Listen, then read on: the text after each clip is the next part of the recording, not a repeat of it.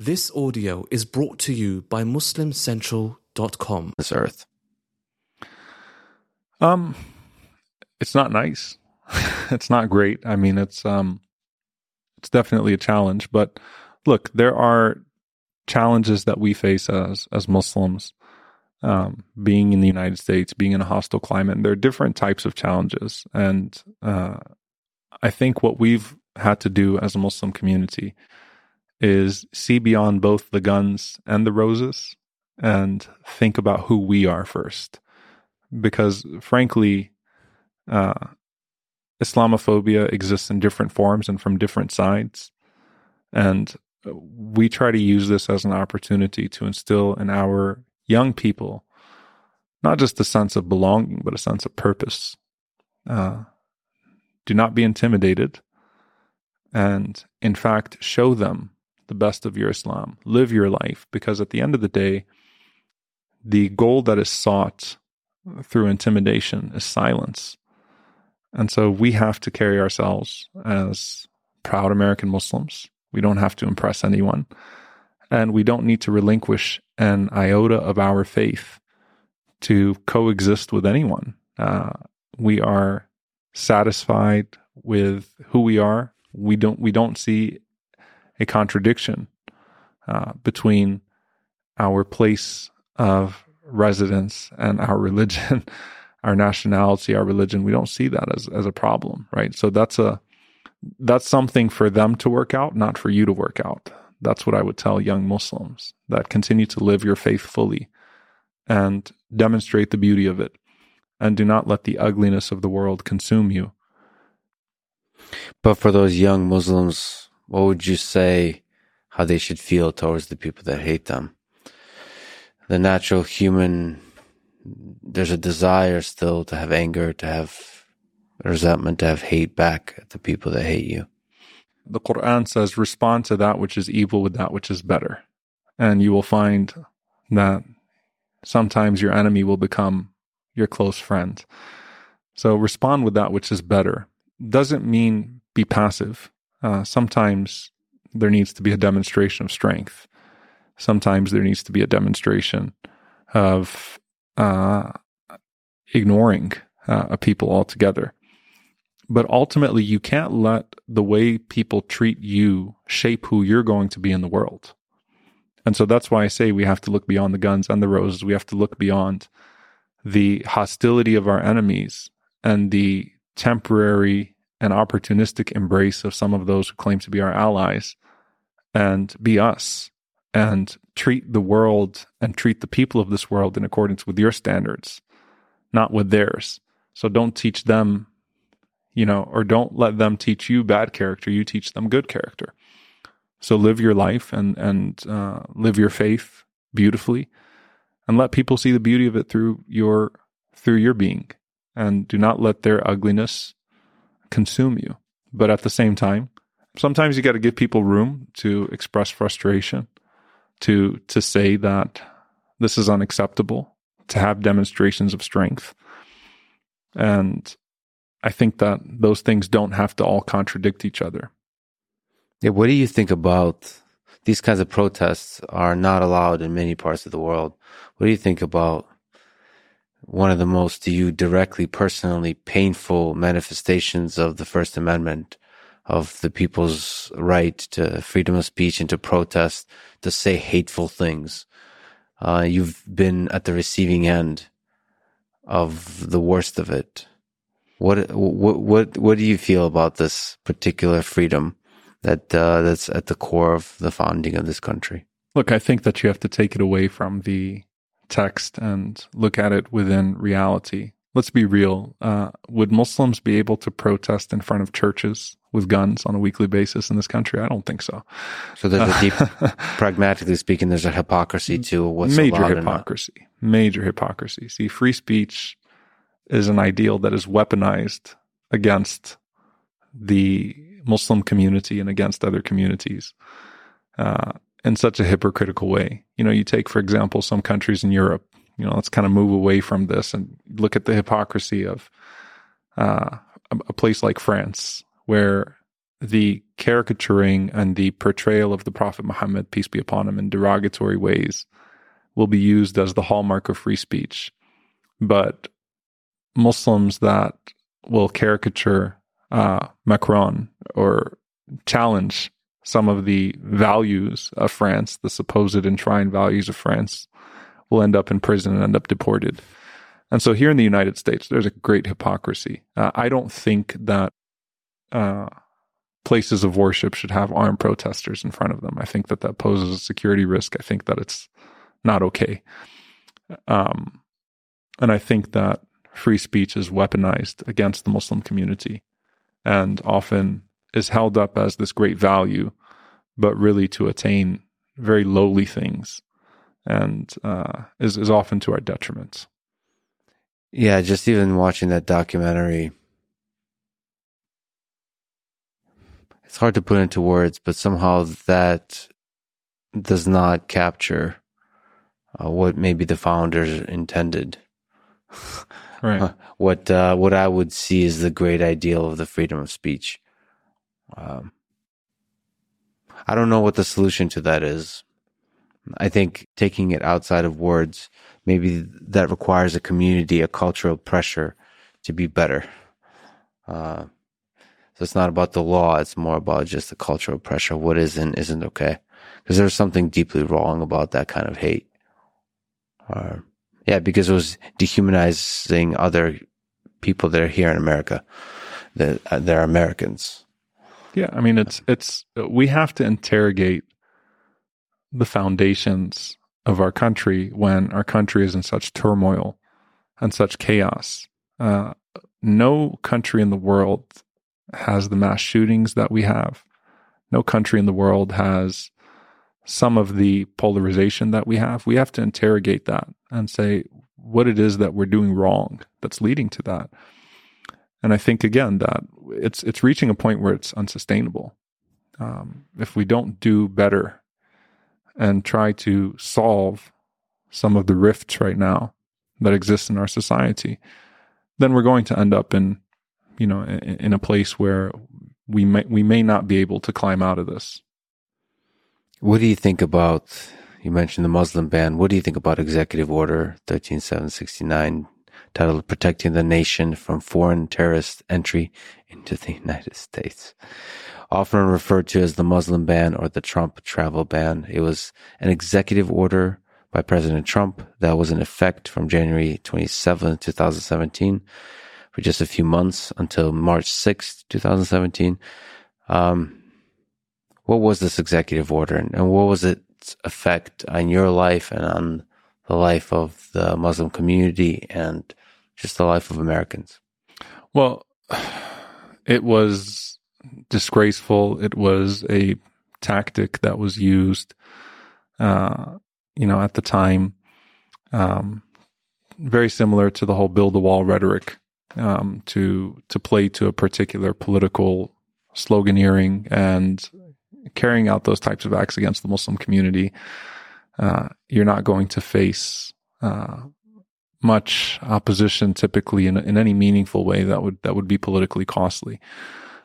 When he rolled it out at the time, there were people in flight on their way to the United States that were held in airports around the country, um, children, elderly people that were held in these small rooms and treated awfully before being put back on a plane and sent to where they were. There were families that had medical needs that were never able to uh, come together. He specifically targeted Muslim countries to play to that idea of a complete ban of Muslims, which he knew was not feasible uh, at the time. Now, personally, you know, Dallas had the uh, the largest amount, the largest number of uh, detainees uh, in the airport we have one of the largest airports in America, and uh, we took to the airport and we stayed there for a few days. Uh, stayed overnight. It was one of the New York Times pictures of the year when we did our prayer, because when we had to do our prayer, it wasn't just Muslims that came to the airport. Um, it was many people that came to the airport of different faiths that were outraged by what they had seen. So when we do our prayer, uh, there was a, a, protest chant that "You pray, we stay," And so the airport had to make room for us because like a thousand people that needed to have our five daily prayers. So we would do our prayers in the airport. We waited. Um, we continued until um, the detainees were uh, freed, at least temporarily. Unfortunately, some elements of that legislation remained, and it was it was an ongoing uh, struggle. But look, what I'll say is that those are some of the more obvious manifestations of anti-Muslim bigotry. But again, there's hypocrisy on all sides of the political aisle here in the United States. There is Islamophobia of different flavors. I think even the term Islamophobia can become contentious because there are people that attack us in different ways and that might not be as overtly bigoted, but nonetheless are infringing on our rights to be full American Muslims. And Muslims find themselves in a very strange political place where you've got one side that seemingly wants to annihilate you and another side that only accepts you if you're willing to assimilate, but no one really allows you to be a full on American Muslim. And so Muslims find themselves in a very strange place right now with all of the political sides, with the political parties. Where do Muslims sit politically? Are they politically engaged in the function of the United States? Where do they find themselves politically as a community? So Muslims find themselves in an awkward place politically. That's the best way to put it. We are a religious community and so we don't find ourselves welcomed uh, by the left, which has a hostility towards religion in most left spaces and most liberal spaces. And in general, because it's uh, kind of religion has uh, many conservative elements. Right. So the Muslim community is in its nature conservative for what that's worth, right? It's a conservative community. It's a community that has certain orthodoxies and practices that would make it disagreeable in its nature and its practice to many on the left. And many on the right just see us as a group of foreigners and a threat in that regard. So um, we find ourselves in this awkward place. There's also the presence of sort of the pro Israel uh, dominance of both parties. The foreign policy of both parties is detrimental to Muslims globally. Um, the securitization of the Muslim community in the name of countering violent extremism. Unfortunately, the Muslim community has had both Republican and Democratic administrations just run over its rights. So we find ourselves kind of in this awkward space, right? We are a religious community that's also a minority.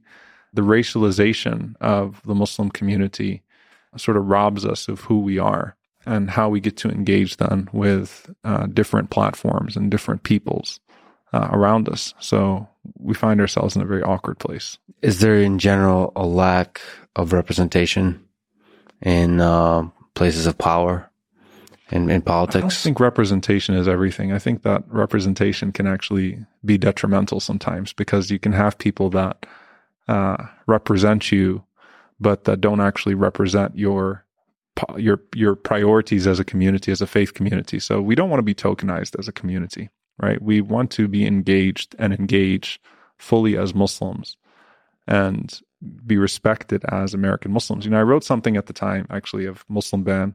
I wrote an article for CNN called I am not your American Muslim. I am not your American Muslim. Because we are not a tool of liberals against conservatives, nor are we simply to be made out to be your villain or your victim. Mm-hmm. We're a people of faith we're people that have values. We're people that want to see our places of worship thrive. We're people that have something to offer uh, to this country, to the people around us of, of, of good. But ultimately, we want to engage and be engaged with on the basis of who we actually are, not who you need us to be right now. And that's been the problem uh, that we've had. So it's not a, it's not a lack of representation as much as a lack of authentic engagement. You mentioned uh, daily prayer. And if I may, looking at the time, this might be yeah. time. um, and uh, if it's okay, I would love it if uh, you allow me to follow along, at least in, in uh, movement, um, as you pray. Sure, absolutely. Thank you for allowing me to join you in that. Uh, Absolutely. Can you maybe describe what what does the prayer represent? What is the actual practice of prayer like? What is the process like? Sure. So prayer is the central pillar, if you will, of Islam. Um, it is the life of the believer um, encapsulated into a very specific act of devotion that's done at least five times a day. So there are different types of prayer. There's prayer, there's supplication. So the the five daily prayers are called salah, which is the obligatory prayers. And then beyond that, there are voluntary prayers that are done uh, throughout the day as well. So you can pray before and after the obligatory prayers. And then there are other times of the day that you can pray also. And the best prayer, voluntary prayer, is at night, in the middle of the night, because it's the time that you're closest to God. Uh, sincere, um, away from the eyes of people, uh, just in, in the still of the night. And you'd pray in a similar way with the standing and the, and the bowing and the prostration, reciting the Quran. And then you have supplication and words of remembrance that you are to do throughout the day. Um, between all of that. So when people say, Do you pray five times a day? I say at least five times a day. Um, What are the words of supplication? Do they come from the Quran or do they come from your own heart or do they where, where do they come from? so basically, you say Allahu Akbar, uh, which means I'm going to kill you, right? or so they say, right? no, God is greater. You start off with that, an expression of God's greatness. And then you recite the opening chapter of the Quran, which is uh, known as Al Fatiha. It's the first chapter of the Quran.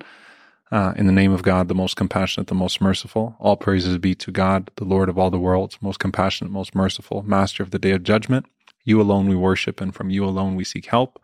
Guide us to the straight path, the path of those who have earned your favor, not those who have earned your wrath, nor those who have gone astray. So that's a translation of the first chapter, the opening chapter of the Quran, which is known as Al Fatiha. So we recite that in every one of the units of prayer. Um, and then after that, we recite something else from the Quran.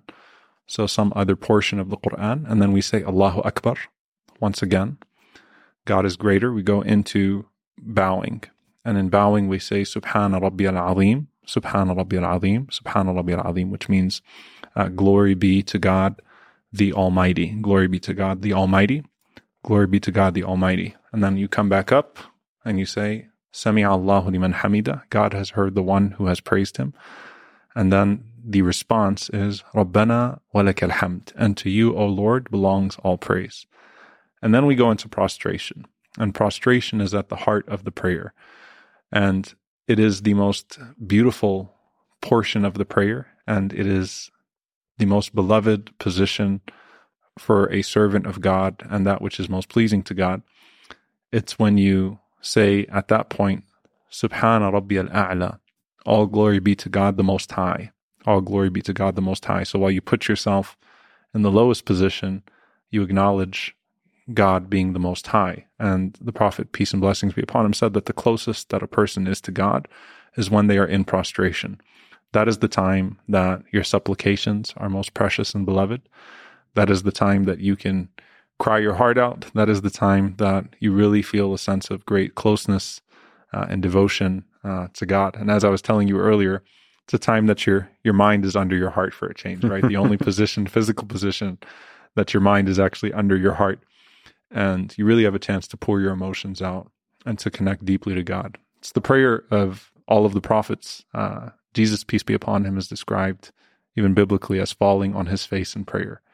And so it really is, uh, I think, the most intimate moment that you get with God and the deepest part of the prayer. The word masjid, which is mosque in Arabic, means place of sujud, place of prostration. So think of the rest of prayer as an introduction to mm. That particular part of the prayer where you really uh, immerse yourself. Not that you shouldn't be immersed in your prayer throughout, but when you're in sujud, when you're in prostration, uh, that's where you're really closest and most connected to God. So we do that. And so some prayers uh, are uh, two units. Uh, well, the first prayer of the day, which is before sunrise, the earliest prayer, is two units. Um, the second prayer, which is around noon, is four units. And then afternoon, another four units. And then the sunset prayer is three units. And then the evening prayer is four units. So each prayer has a different number of units to it and some voluntary prayers that surround it. Uh, when you come back up, um, you express also a form of greeting towards God and channeling your prayers and your blessings towards God.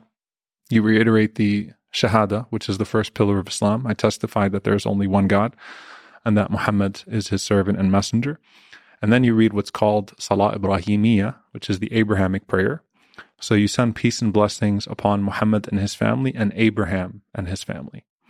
Uh, Abraham, peace be upon him, is really at the core of this religion. And so at the prayer, at the end of the prayer, you, you send peace and blessings and prayers upon, again, both Muhammad and his family and Abraham and his family. And then you have another chance to make some of your own personal prayers. And then you say, Assalamu alaikum wa rahmatullah.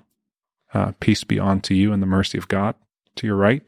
Peace be unto you and the mercy of God to your left. And that means everything and everyone to your right, everyone and everything to your left. So you imagine a congregation uh, when you're in worship, right? You're you're sending that to the angels and the human beings next to you, the, your fellow worshipers next to you. And you'll even say you'll seek forgiveness from God afterwards. There are supplications that surround the prayer. And you will say, Allahumma anta salam wa minka salam. That, O oh Allah, O oh God, you are peace, and from you is peace and to you belongs all glory and uh, all praise. Uh, almost to say that you received something in this prayer, that you receive a great sense of inner peace, and now you're spreading that, right? So as it really comes into you, then you can give, you can give to the world around you what you generate in your own heart. And in prayer, you generate a great sense of tranquility, a great sense of peace. Uh, the Quran says, Verily, in the remembrance of God do hearts find contentment. And prayer is an exercise in the remembrance of God. Um, that is again obligatory five times a day, no matter where you are. So anywhere you, in the world, anywhere you find world. yourself in your life, in in uh, different life circumstances, any, anywhere. Yeah. Right? So outside Anytime, a coffee shop in the grass, outside yeah, of the as, coffee shop, as we did a, a few days ago. Yeah. Uh, so any anywhere at all, and that means airports given, included. Given the context of our previous conversation of um, uh, hatred towards uh, people of Muslim faith, that means uh, you probably, through the practice of prayer, it attracts people that hate. I've attracted curiosity. I've curiosity. attracted hate. I've had people walk up to me like, "Hey, man, you okay?" You know, in the, in the airport. So everything. So most probably is conversations of curiosity and the opportunity to actually uh, talk about the values that you're representing. And I try to make it a point to tell people if I'm about to pray in front of them. So, like, you know, in the airport, let's say, for example, I'll go to the corner next to a gate. Yeah. And if there are people sitting there like, "Hey, I'm about to engage in a prayer. I hope you don't mind. They'll really appreciate the courtesy most of the time. Um, but no, I mean, any uh, when those five times come in, and they're kind of windows, right? Mm-hmm. Um, we have to pray, and uh, that means at work, that means at school, that means when you're when you're traveling. Although there's some concessions that allow you to combine prayers at uh, certain times when you're traveling, for example. But even then, uh, you're going to have to pray, and um, I think that what that does to bring you back to God, no matter what you're doing, it's actually, you know, you think of it this way you're in a meeting, you're engaged in something, you're really stressed out. And you also have the ablution before the prayer where you wash up, wash your face, wash your limbs, and engage in prayer. What it does for you in anchoring you in something more meaningful when you are in the turmoil of a lot of times what's not so meaningful uh, is incredible. And so it's a gift from God. And it is an obligation. It's something that we have to do as Muslims.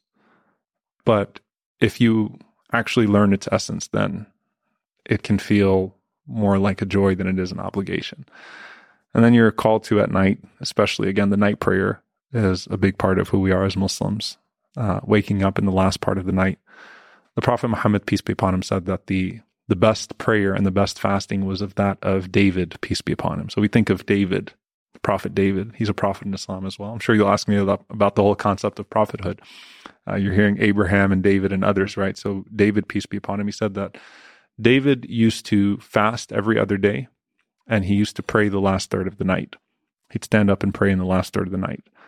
So fasting uh, is a big part of who we are, and praying in the last third of the night, meaning before that early morning prayer. You know, waking up if you can at 4 a.m., 4:30 a.m., 5 a.m., and praying even for a few minutes. Um, there's something in the serenity of the night that can unlock in you uh, a sense of inner joy and peace that nothing else in the world can give you. And again, that pulls you away from all the turmoil of day to day life. Uh, if it's little things or if it's big things, it just pulls it pulls you out of it to remember what is more important in life. So when we think about access, uh, in the last third of the night, we're taught that God says, "Is there anyone seeking forgiveness that I may forgive them? Is there anyone seeking refuge that I may grant it to them? Is there anyone asking for anything that I may give it to them?" So, whatever you're calling upon him with at that time, he's responding to you in a way that befits him. And so it's closeness as well. And uh, you would think that you sleep less. So you're probably more cranky, but um, the happiest people in the world are the people that stand up in that last third of the night and pray. I mean, there's a deeply meditative, contemplative aspect to it that I that I think um, probably strengthens your sleep, if anything else, once you return to it. There you go. See, people underestimate that. There was a great sage in Islam. He was asked, he said, How come the people who pray at night are uh, the most beautiful of people and they're, they're, they're fresh in the day? It doesn't make sense. And he said, Because they secluded themselves with the most merciful and he dressed them in his light. And so there's a there's a there's a beauty that it generates um, and that's why we're to aspire to that really as as believers. That's kind of your highest thing. Like don't just pray the five prayers. If you can pray at night pray at night and connect at that time. Well a good friend of mine andrew huberman who's a neuroscientist from stanford he's a big he's upset he has an amazing podcast called huberman lab but he's also a scholar of sleep uh, among many other things. And so i would love him to he probably knows the science on this too. There's probably good science that actually studies uh, uh, practicing Muslims to see what um, the, the the benefits to sleep. I would love to actually uh, see what that says. We we have amazing. I don't want to cut you off. Yeah. We have amazing hygiene because of how much we have to wash up for prayer. and it's great for our limbs as well, right? Yeah. Um, you know, and that's one of the, the added benefits, right? It's good for us. Uh, yeah. Worship that we do is not torturous. It's actually good for us. However, the core objective of worship has to remain that it's something you do out of worship and something you do out of an obli- a sense of obligation and gratitude to God, not because of those things. Like I'm not going to fast because it's good for my health, but I know it's good for my health to fast. But it's pretty cool when you walk into. I mean, I'll share this with you. There was a man. He was a a scholar from Turkey, an Islamic scholar from Turkey, and he had visited us in Dallas. And he was 108 years old, and he could still pray, bowing and prostrating I mean, his limbs, and, and you think about that, like someone at that age still being able to do that. So I'm sure it's good for your limbs, it's good for your health, good for your gut, good for your sleep, good for your mind. Well, I think uh, the mind one is, is the really one we've been talking about, and that's really, really the really the big one. And in the in the small day to day psychological sense, and in the big philosophical sense of what it means to be a human being. Uh, we should also mention that uh, during the prayer, as you've explained, you should face Mecca. Mm-hmm. So, what is Mecca and what's the experience of visiting Mecca like? So, Mecca is the home that Abraham, peace be upon him, built along with his son Ishmael, peace be upon him. And it gives the Muslims a unified direction of prayer. Um, it's sort of at the center geographically uh, of who we are. Um, and when we pray towards it, it's not that it's not that that's the only place that you can supplicate turn towards, but it gives us a unified sense of direction. It gives us a unified sense of prayer. So Mecca is our qibla. It's our place of direction when we are alive and when we are dead. So actually we pray facing towards it. When we die, we are also faced towards it in our graves. And it kind of gives us that unifying spirit. So this is uh, the valley of Becca, also in the Bible uh, spoken about the Valley of Becca, and um, where other biblical scholars would also mention uh, Mount Paran. And it is the place that Adam, uh, in the Quran, Adam, peace be upon him, first had a place constructed there as a place of worship from the angels towards God. And then when Abraham settles Hagar and Ishmael in Mecca, they build this house of worship. And that is where the gushing springs of Zamzam are mentioned, where God sends an angel to give a miracle to Hagar and Ishmael that they can sustain themselves from, as they're not left in the desert. So, Ishmael, being the firstborn son of Abraham, is given a place, and there's a story and a history that's going to unfold from that place of Mecca. And then Isaac is born, peace be upon him, 13 years later. And there's a story and a history that comes from that. But ultimately, Mecca is the center. Mecca is where we turn towards for prayer. Mecca is where we perform the pilgrimage, the Hajj pilgrimage, uh, once in our lives, at least if we can, physically and financially, if we find ourselves capable. We at least perform the Hajj pilgrimage once in our lifetimes. But there are other uh, pilgrimages throughout the year you can go. Uh, at any time of the day, any time of the year, you will find people that will be performing the pilgrimage, an iteration of the pilgrimage in Mecca. Uh, and it's an incredible practice. It really is a place where you feel like you're no longer in this world. I mean, it's it's it's it's incredible. So we all go there donning what's known as the ihram garb. So the men will wear uh, just these white uh, garments, which are resembling or they they resemble the garments that we will be buried in. And whether you're a king or a prince or a peasant in you know in, in classical terms whoever you are whatever distinction you have you're all the same and the women will wear a simple garment as well so you go there you relinquish all of the pretensions and concerns and superficial barriers and distinctions that exist in this life and we do what's called tawaf circle around uh, the kaaba symbolically putting God at the center of our lives. We uh, do seven rounds between Safa and Marwa, the two mountains, where Hagar, when she once ran between those two mountains with her baby Ishmael, looking for water, trusting God, was provided for. We too go between the two mountains of Safa and Marwa to express that trust in God and to follow in that way. And these are ultimately these are the rituals that uh, Abraham himself engaged in um, in our tradition and the Prophet Muhammad, peace be upon him, engaged in. And so we engage in the exact same rituals. And there are divine wisdoms to them that we may not even be able to unpack and reflect upon. But it really is in that place where um, you find the most beautiful global expression of Islam. You see people from all over the world, people that don't speak the same languages, people from all sorts of backgrounds, and they're all doing the exact same thing.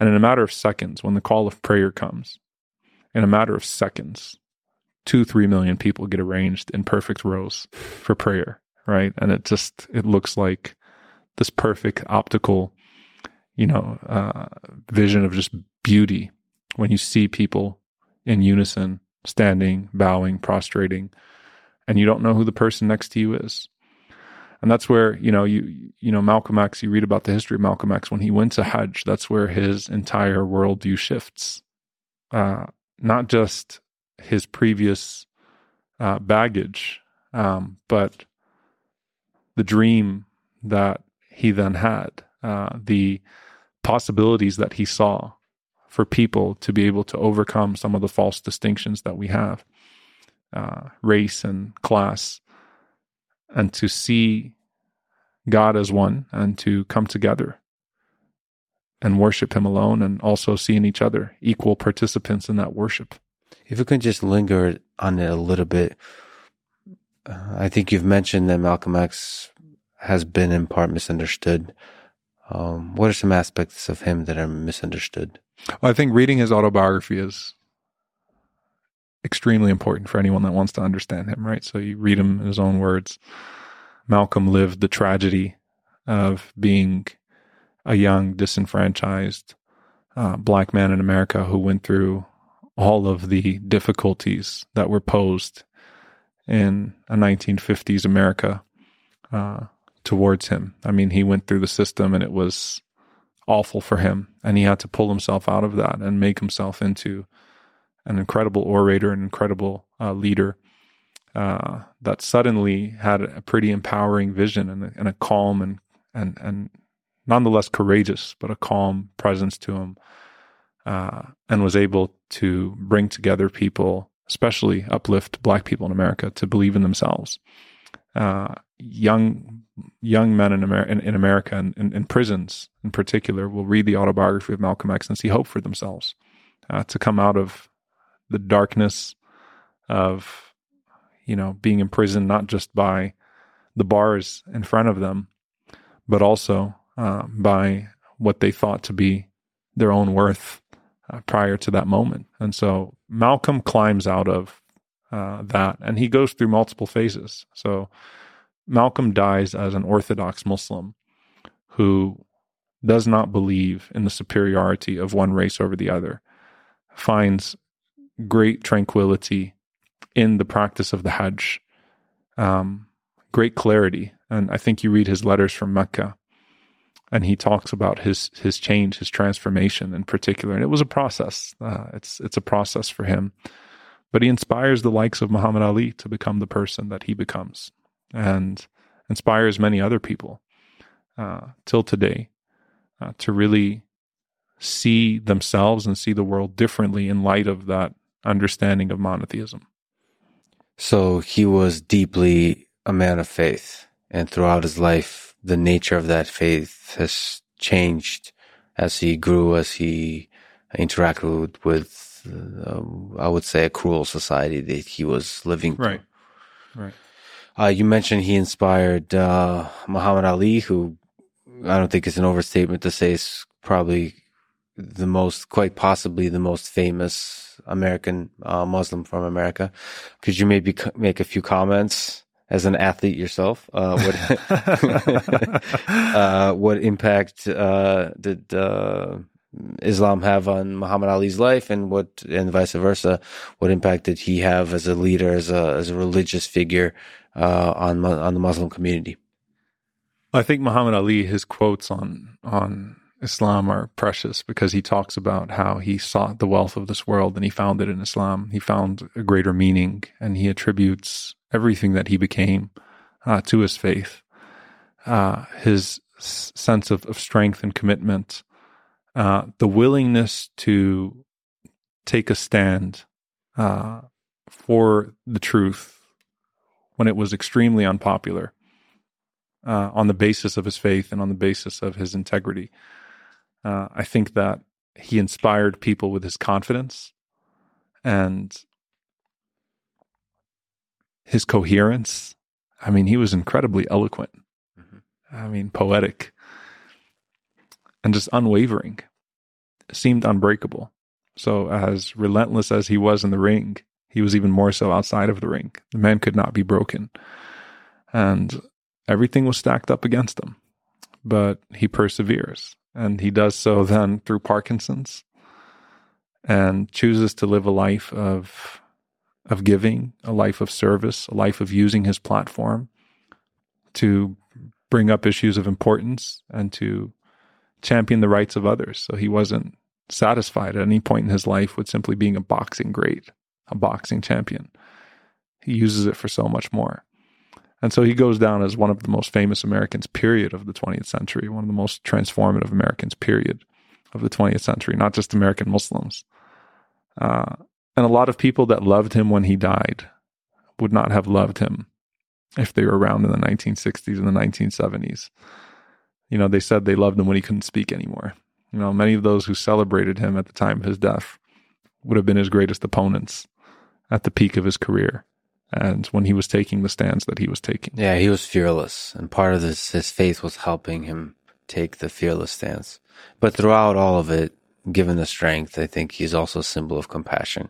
Through all the, oh, yeah. through all the fun kind of, yeah, the poetic nature of who who he was, uh, and the fearless nature of who he was. There's always like a, like a deep love for for the sport and for humanity. Absolutely. And that's the thing, right? It was so obvious that despite everything that had happened to him, he never loses himself, neither to the fame nor to the fear.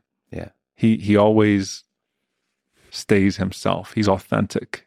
Um, Yeah. and you know, when I, I went to his funeral, and it was one of the most beautiful things I'd ever seen because everyone in Louisville, Kentucky, had a story with Muhammad Ali, right? The guy that he saves from committing suicide, the school kids, the the, the hotel shuttle driver, the gas station worker. Everyone has a story of Muhammad Ali in Louisville, Kentucky. And when he when he when he passes away, everybody comes out and stands in front of their homes and they take the casket and they drive around the streets of Louisville.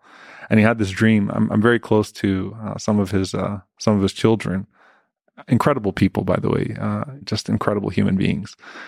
And he had this dream that he shared with them that um, he was jogging around the streets of Louisville, Kentucky, and everyone had come out to wave to him. And so he's running around jogging and, and, and waving to everybody in the streets of Louisville, Kentucky. Then he gets to the cemetery and he says he flies into the heavens. So his his dream, and he had this dream years ago. I mean, if you look at his funeral, it's such a beautiful you can't make it up. It's such a beautiful moment where it seems to come to reality because everybody in Louisville just comes out and just waves by to his casket. And then when he gets to the cemetery, the gates close and he goes off to be with his Lord. And we pray that it's a good place for him. So Muhammad Ali is probably one of the great 20th century representatives of Islam. Um, for me personally, at least, hopefully I'm not showing my bias. One of the great modern representatives is uh, Khabib Nurmagomedov, who's a great fighter and a great human being. So Yeah. you've gotten a chance to meet him. Uh, I should also say you're friends, you're good friends with a lot of really interesting Muslim people. I mean, it's, it's it's such a widespread religion. There's just so much variety of different people that are practicing Muslims. So, um, what uh, does Khabib represent? What do you like about him as a Muslim? What do you like about him as a person, as representative of the religion? I think I think Habib. Um, first of all, he is a great person. You know, humble person. He's shown, and now Islam as well, kind of following in that. They're really showing the beauty of faith in their lives, their culture, their values, um, everything from the way that he carried himself in a principled way. Uh, you know, like like every Muslim kid grew up in a public school cafeteria before Islamic schools were a thing in the United States, not eating pork, for example, and kind of being the odd person out. So when you got a fighter in uh, in in the UFC scene and doesn't drink alcohol, kind of maintains like a very um, consistent, principled, uh, you know, attachment to his religion. It really is inspiring. Growing up, we had Hakeem Olajuwon in the 1990s, basketball, who was fasting in the NBA. I think Habib was is that for a lot of people, a lot of young people today, and and people in general. And I think beyond that, uh, the values, how he honored his father, and how he honors his mother, and how he continues to put family first. That's a beautiful part of Islam. Uh, that's a beautiful part of our value system. Uh, we have a lot of emphasis on family. Family is central to Islam and his honoring of his father was so beautiful. Uh, and again, what he's willing to do for his mother, you know, it, it's just so beautiful. And I think that we saw it, frankly, even with uh, Morocco uh, in the World Cup.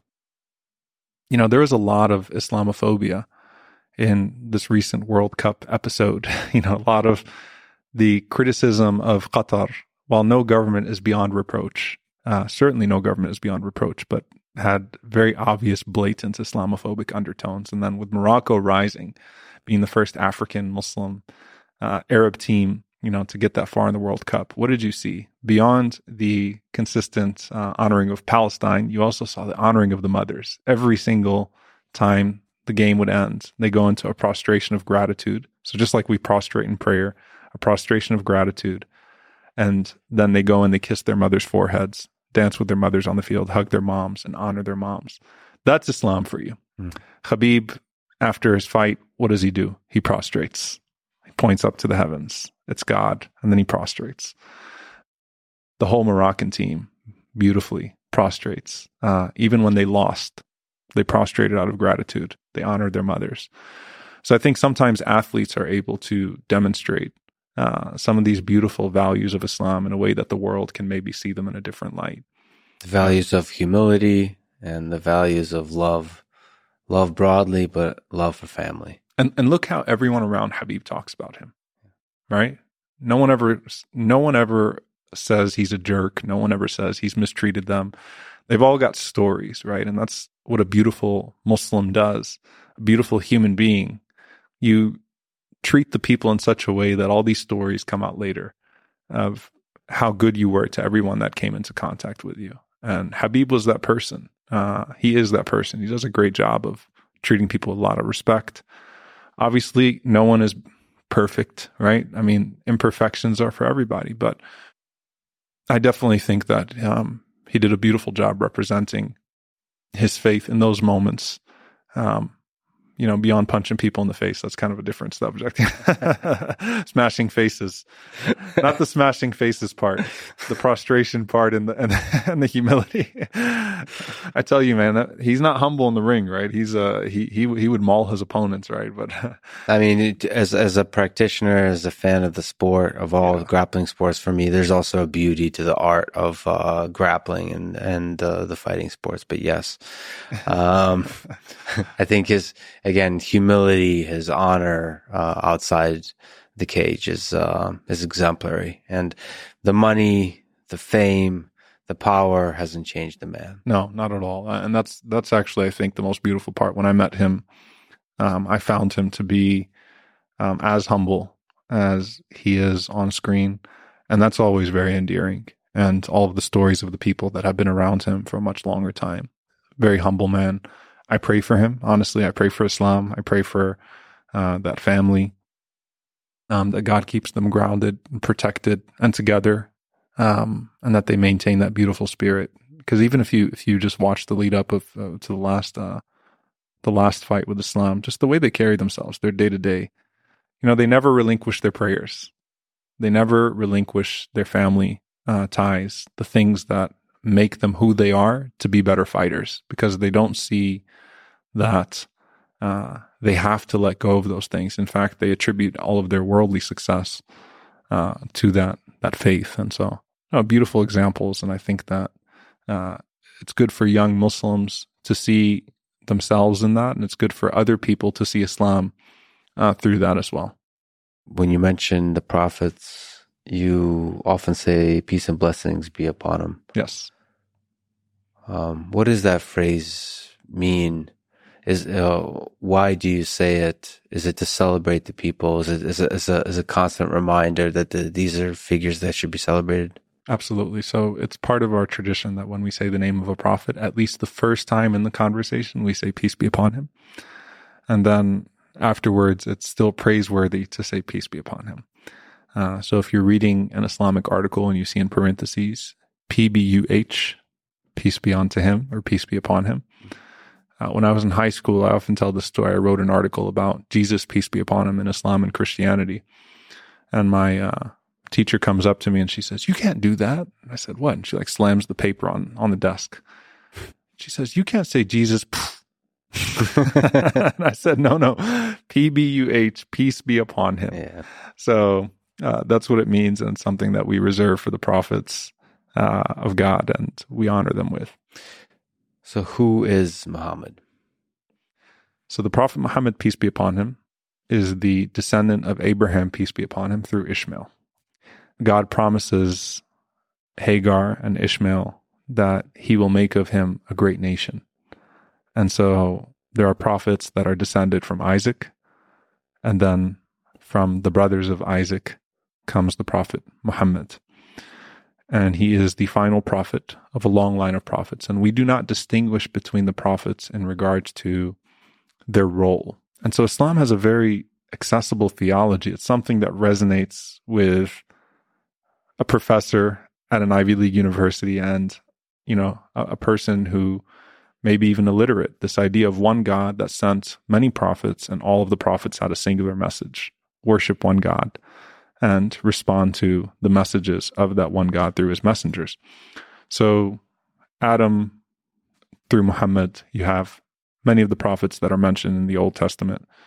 Moses, peace be upon him, being the most spoken about prophet in the Quran. In fact, Abraham, um, Jesus, peace be upon him. Many of these prophets that are familiar uh, to people, all of them are considered prophets in Islam. The Prophet Muhammad, uh, peace be upon him, being the last of them. He comes at a time where there was still a lot of confusion about what the world had just encountered in Christ, in Jesus Christ, peace be upon him. So you got to think about it this way that this is still, uh, you know, he's born in the sixth century.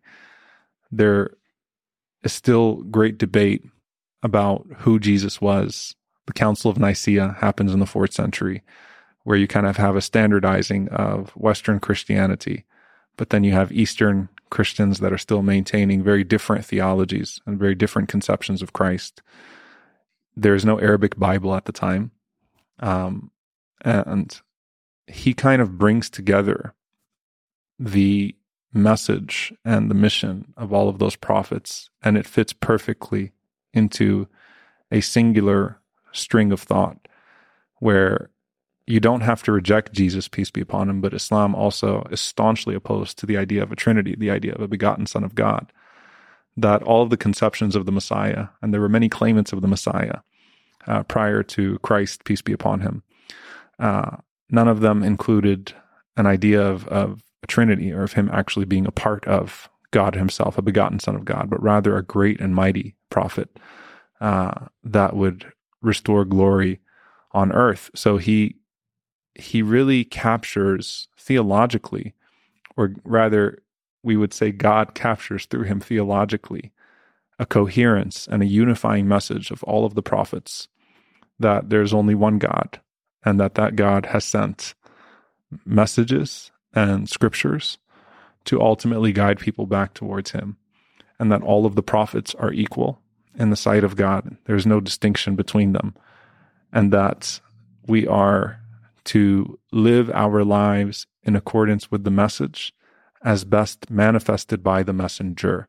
And so the prophets are exemplary human beings. And this is where we kind of sometimes maybe have um, a difference. You know, someone will say, well, you know, Noah did this and David did this. Uh, as Muslims, we don't believe, we don't hold many of the stories that have been attributed to these prophets uh, to be true. Um, we don't believe that the prophets are capable of major sins. We believe they're exemplary human beings and that they kind of give us a manifestation of the scriptures that they were sent with of how to live noble lives. And the most documented human being in history um, is the Prophet Muhammad, peace be upon him. We know everything about him, his family life, his day to day, the way he would greet you, the way he'd look at you, everything about his physical appearance. It's documented in immaculate detail. And Muslims have a standard that they then seek to live up to uh, with how to treat your family, how to be in your community, how to be in your worship, how to be in your social interactions, how to carry yourself with your neighbors. Uh, it's a full, complete uh, guidebook uh, through his example, uh, where we have the Quran, which is the word of God, and then you have the biography of the Prophet Muhammad, peace be upon him, which is a living manifestation uh, of that word that has been documented for us to live by until the end of time. So Muhammad, if I may, peace be upon him, uh, is is really the yeah, like you said, the manifestation, the thing to be, the example of a good man. Yes, example of a good human being. Is the Quran the word of God? So the Quran, and this is what distinguishes the Quran in many ways uh, from other scriptures. So, as Muslims, we do believe that God has sent divine revelation prior. We believe that the original scriptures, prior to the multiple versions and the changes and revisions throughout history, the original scriptures that were given to the prophets, whether it was the Torah uh, to Moses or the Gospels, were all original divine revelations but they've been changed over time. The Quran is the word of God with a promise that he will guard it for all of time. And it's probably one of the greatest miracles because in 1400 years, we have the Quran preserved through oral transmission and through written transmission. And there are almost 2 billion Muslims in the world. And they all recite this book the exact same way. And there's only one version of it. And so when I'm reciting the Quran, if I say u or e or ah differently, an Ethiopian Muslim, a Chinese Muslim, a Yemeni Muslim can correct me. An eight year old kid in any one of those countries can correct me because they will know that this is not how it's memorized. And so it was memorized from the start, committed to memory in the time of the Prophet Muhammad, peace be upon him, and uh, preserved in writing and passed down and memorized by millions and millions of people around the world. Uh, and it's 600 pages.